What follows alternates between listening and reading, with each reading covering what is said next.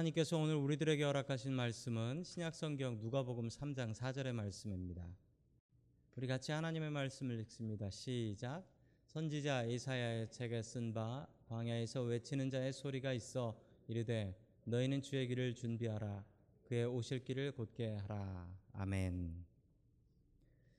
자, 우리 옆에 계신 분들하고 인사 나누겠습니다. 반갑습니다. 인사해 주시죠. 네, 반갑습니다. 인사 나누겠습니다. 자, 여러분 오늘도 세례 요한에 대한 말씀으로 시작을 합니다. 아, 세례 요한을 여러분들이 잘 알고 계시죠? 아, 심지어 아, 세례 요한의 아버지와 어머니도 알고 계시죠? 아, 지난번 퀴즈 대회 때 다들 외우셨죠? 예, 세례 요한의 아버지는 사가랴였고 어머니는 엘리사벳. 역시 그 벼락치기를 공부하면 벼락같이 잊어버리게 된다는 걸 우리가 다시 한번 확인할 수 있었습니다. 예. 한 시간 전에 공부하면 한 시간 뒤에 다 잊어버려요. 자, 그러면 이 세례 요한이라는 사람은 어떤 사람이었을까요? 이 세례 요한이 자기 자신을 소개합니다. 근데 세례 요한의 자기 자신에 대한 소개가 그의 사명, 그의 미션이었습니다. 그는 어떤 사람이었을까요? 자, 첫 번째 하나님께서 우리들에게 주시는 말씀은 소리가 되라라는 말씀입니다. 소리가 되라. 좀 엉뚱한 말씀이긴 한데 소리가 되라. 자, 우리 아까 읽으셨던 누가복음 3장 4절의 말씀을 우리 세번역 성경으로 같이 읽습니다. 시작. 이것은 이사야서에 적힌 대로였다. 광야에서 외치는 이의 소리가 있었다. 너희는 주님의 길을 예비하고 그 길을 곧게 하여라. 아멘. 자, 광야에 외치는 자의 소리, 광야에서 외치는 이의 소리다라고 이야기를 합니다. 자, 세례 요한은 외치는 자의 소리였다라고 이야기를 하는데 이 왜 소리다라고 이야기를 하고 왜 광야라고 이야기할까요? 진짜 하나님의 말씀이 임하려면 거기는 광야가 아니라 사람들이 다 예상했던 곳은 당연히 예루살렘 성전이지요. 성전에 하나님의 말씀이 있어야 되는데 그 당시 성전에 하나님의 말씀이 없었습니다. 그래서 하나님의 말씀이 어디에 임했냐면 광야에 임했다라고 이야기를 합니다. 참 안타까운 일이죠. 그 당시 성전이 너무 타락해서 하나님의 말씀이 성전으로 가지 않고 하나님의 말씀이 광야 아무것도 없어요. 광야에는 들을 사람도 없고 말할 사람도 없는데 광야에서 외치는 이의 소리다라고 세례 요한을 설명을 하고 있습니다. 자기 자신을 소개하는데 세례 요한이 뭐라고 소개하냐면 나는 어떤 사람입니다라고 하잖아요. 여러분들도 자기 자신을 소개할 때 나는 어떤 사람입니다라고 소개를 하지요. 나는 교회에서 장로입니다. 권사입니다라고 소개를 한다든지 나는 누구누구의 아빠입니다. 엄마입니다라고 소개하지 않습니까? 그런데 이 세례 요한은 자기 자신을 아주 이상하게 소개했어요. 뭐라고 소개했냐면 나는 뭐라고 뭐라고 하는데 끝내는 뭐예요? 나는 소리다라고 설명했어요. 소리다. 여러분 소리라는 말은 뭘까요? 소리라는 말은요. 이 세례 요한이 너무나 겸손해서 자기는 사람도 아니라는 겁니다. 자기는 사람도 아니고 소리인데 소리의 특징이 있습니다. 요즘은 여러분 녹음기도 많고 또 여러분 전화기로도 녹음들 하시잖아요. 그래서 녹음할 수 있는 방법이 있지요. 근데 2000년 전에는 소리를 저장하고 녹음할 수 있는 방법이 없었습니다. 소리라고 하는 것은 들리면 들리는 거고 그 시간이 지나고 나면 그냥 끝나버리는 게 소리예요. 소리는 그렇습니다. 소리는 계속 남아있을 수가 없어요. 자신이 소리다라고 얘기한 것은 분명히 전해야 될 메시지가 있다는 말이고요. 소리는 사라져야 한다라는 겁니다. 소리는 사라져야 한다. 그래서 세례 요한은 자신을 소리다라고 설명을 하고 있습니다. 여러분 귀에 병이 생긴 분 중에 이제 이명이라는 병이 있습니다. 귀에 이명이라는 병. 무슨 병이냐면 귀 속에 자꾸 이상한 소리가 들리는 거예요. 소리가 들어와서 소리가 나가지 못하고 귀 속으로 울리고 다니고 자꾸 엉뚱한 소리가 귀에서 나는 건데 아, 이 이명이 참 무서운 병이에요. 이거 걸리신 분들은 너무 괴로워하시고 심지어는 그 잠도 제대로 못 주무시는 분들이 많습니다. 참 무서운 병입니다. 소리는 한 번 울리고 나면 사라져야 됩니다. 그게 소리예요. 참 중요하고 참 좋은 소리인데 그 소리를 계속 계속 중요해서 반복해서 하는 소리를 뭐라 그러죠? 세 글자로 잔소리라고 합니다. 이걸 잔소리. 너무나 중요한 소리인데 그 중요한 소리가 너무 중요해서 여러 번 반복하는 소리를 여러분 그 잔소리라고 해요. 어렸을 적에 어머니 아버지에게 많이 들어보셨지 않습니까? 여러분 그걸 왜 잔소리라고 할까요? 소리는 소리고 사라져야 되는데 그 소리가 안 사라지고 계속 내 귀를 울리는 거예요. 그러면 아무리 좋고 옳은 소리도 잔소리가 되어 버립니다. 여러분 우리 마음 속에도 소리가 있습니다. 한번 내 마음 속에 상처를 준 소리가 있어요. 근데 그 소리가 한번 소리였으면은 울리고 어딘가 사라져 버리고 난 생각도 나지 말아야 되는데 여러분 그 소리가 내 마음을 찢어 놔서 내 마음을 휘부이고 다니고 내 마음 속에 저장돼서 남아 있어요. 여러분 그러면 문제가 생기고 마음에 병이 생기는 겁니다. 소리의 특징은 사라져야 한다라는 사실입니다. 저희 교회는 제가 이 교회 저 교회 여러 교회를 다녀봐도 저희 교회가 소리가 참 좋은 편입니다. 제 목소리가 좋은 게 아니고 마이크하고 스피커가 좋고 여기에 울림이 좀 좋아요. 여기에 다른 교회보다 보통 교회들이 지붕이 높아가지고 저희 요 근처에 있는 교회인데 저희 교회보다 좀 작은 교회예요. 근데 그 교회는 가서 이제 교회 연합에서 집회를 하거나 뭐 목사님이 설교를 하실 때 들으면 정말 머리가 아파요. 왜 머리가 아프냐면 그 목사님 말씀은 너무 좋은데 그 작은 공간이잖아요. 작은 공간에서 목사님 목소리도 들리고 마이크 그 앰프 소리도 들리는데 그 두 개가 따로 들려요. 어떻게 해도 안 맞더라고요, 거긴. 그 이유가 지- 지붕이 높아요. 지붕이 높아가지고 계속 소리가 울리는 거예요. 한 소리가 소리가 한 번 나오면 그게 없어져야 되는데 그게 에코라고 하죠. 울려가지고 또 울리는 거예요. 이런 게 생기면 정말 잡기가 어렵다라고 합니다. 아무리 좋은 엔지니어에 아무리 좋은 기계 갖다 놔도 그런 소리는 잡을 수가 없다라는 겁니다. 여러분 이 소리들의 공통점이 무엇입니까? 소리는 한 번 들리고 나면 사라져야 한다라는 사실이죠. 사라지지 않는 소리가 문제입니다. 세례 요한의 사역이 그러한 사역이었습니다. 세례 요한의 사역은 나는 소리다. 나는 전달할 것을 전달하고 사라져야 되는 사람이다라는 겁니다. 세례 요한 우리 셰퍼드 라이프 공부하신 분들은 잘 아실 거예요. 세례 요한이 언제 감옥을 들어갔나요? 언제 갔냐면 예수님께서 자신의 사역 공생애를 시작할 때 들어갔습니다. 무슨 얘기냐면 예수님께서 사역하실 수 있게 준비해 놓고 예수님께 자기 제자도 다 드리고 그리고 나서 자기는 감옥 들어가 버려요. 그리고 거기서 바른 소리 하다가 목이 잘려 죽임을 당합니다.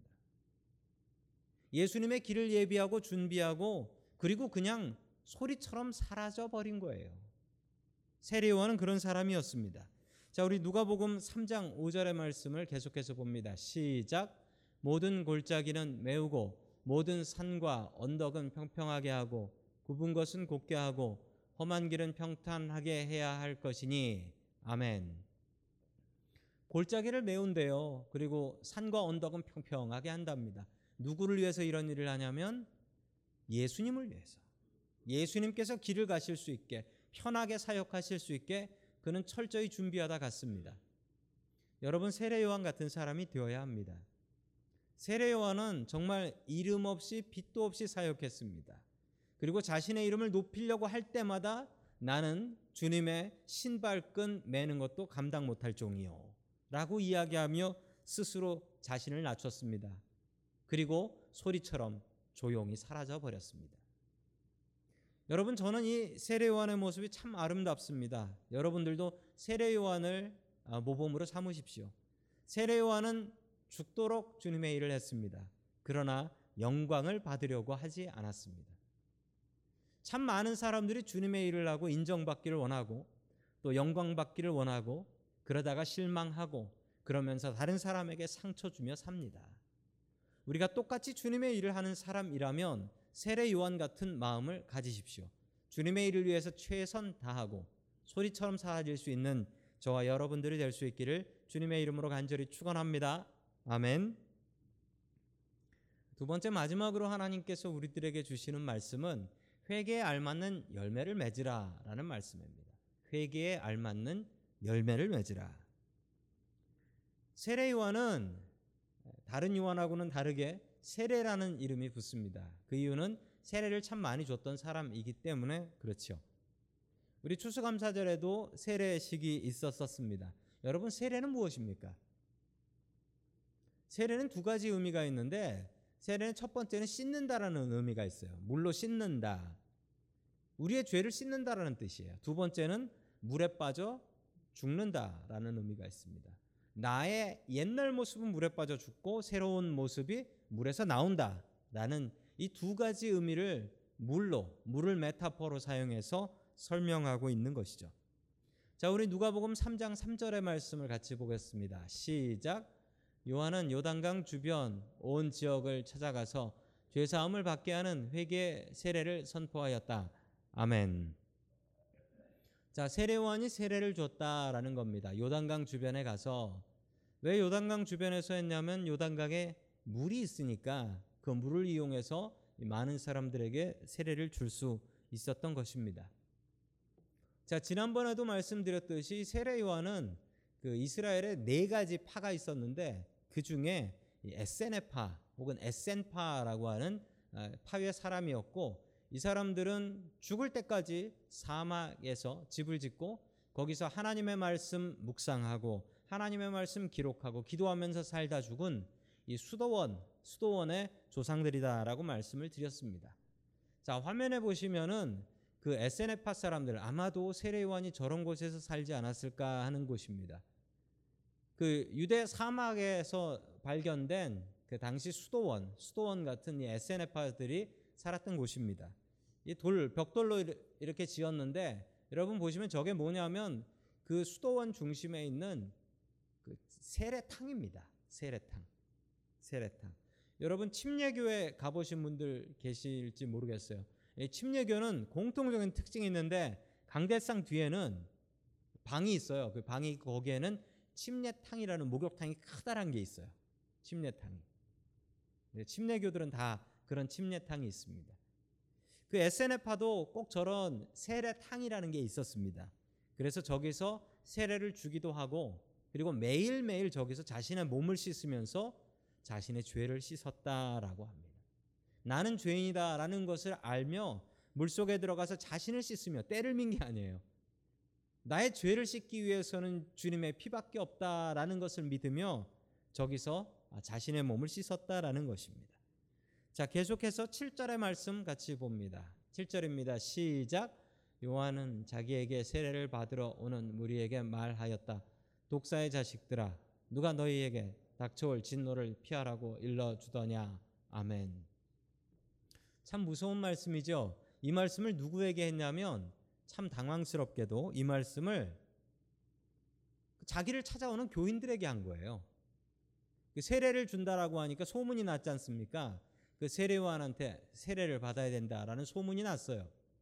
그래서 세례요한에게 세례를 받으러 나오는 사람들에게 세례요한은 뭐라고 했냐면 잘 왔습니다. 뭐 세가족 교육을 시켜준다든지 이랬던 게 아니라 독사의 자식들아라고 했어요. 독사의 자식들아. 아니 왜 이렇게 심한 말을 새로 자기를 찾아오는 교인들에게 했을까요? 그 뒤에 설명이 있지 않습니까? 누가 너희에게 닥쳐올 진노를 피하라고 일러주더냐.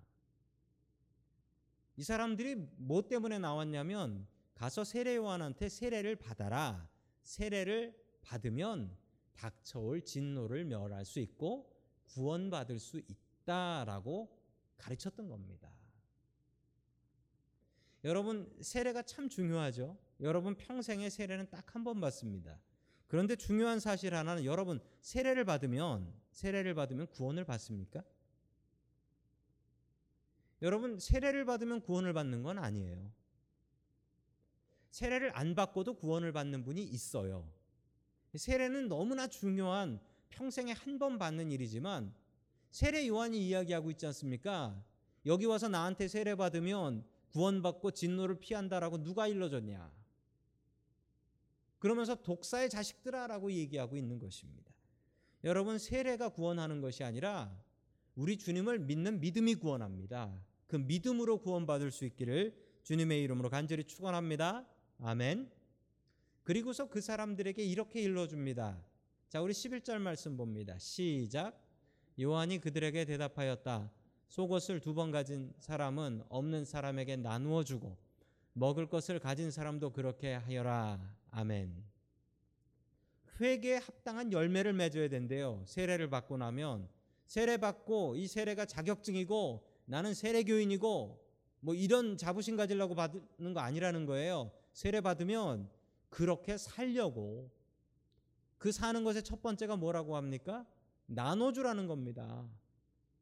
옷이 두 벌 있으면 없는 사람에게 하나 나눠줄 것이고 먹을 것이 나 먹고 남은 게 있으면 냉장고에 넣을 게 아니라 그것은 가난한 사람들에게 나눠줄 것이고 이게 회개에 합당한 열매라는 것입니다. 여러분 얼마나 나누고 살고 계십니까? 여러분 나눔의 삶을 살아야 됩니다. 그게 우리가 구원을 받는 증거가 된대요. 또 한 가지 우리가 해야 될 것은 무엇입니까? 우리 14절 말씀 같이 봅니다. 시작.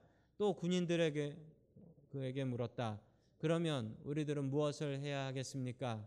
요한이 그들에게 대답하였다. 아무에게도 협박하여 억지로 빼앗거나 거짓 고소를 하여 빼앗거나 속여 빼앗지 말고 너희의 봉급으로 만족하게 여겨라. 아멘. 여기서 군인들은 로마 군인들입니다. 로마 군인들이 세례 요한한테 나와서 세례를 받으려고 했던 것 같습니다. 로마 군인들은 당시에 봉급을 받았습니다. 여러분 전에 한번 설명해 드렸는데 로마 군인들이 하루 일을 하면 받는 게 원 데나리온을 받았습니다. 데나리온이 군인 월급이에요. 하루 하루 받는 일당.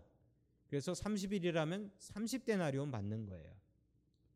그런데 당시 사람들이 30데나리온 받으면은 살 수 있었습니다. 예. 그런데 이 군인들이 자기의 힘을 이용해서 협박하고 억지로 빼앗고 속여서 빼앗기도 하고 그런 일들을 했다라는 것이죠. 그런 일 하지 말고 정직하게 살라는 것입니다. 우리가 세례 받고 나서 우리의 삶이 어때야 되느냐 나눠야 되고요. 그 다음은 정직해야 한다는 것입니다. 여러분은 얼마나 정직하게 살아가고 있습니까? 여러분 손해 보더라도 정직하게 사는 것이 우리 그리스도인들의 삶인 것입니다. 세례 요한은 우리에게 회개하고 세례를 받아야 하지만 그리고 나서 우리의 삶은 회개에 알맞는 열매 맺고 살아야 한다라고 합니다. 여러분 그 열매를 맺고 살아가실 수 있는 저와 여러분들이 될 수 있기를 주님의 이름으로 간절히 축원합니다. 아멘.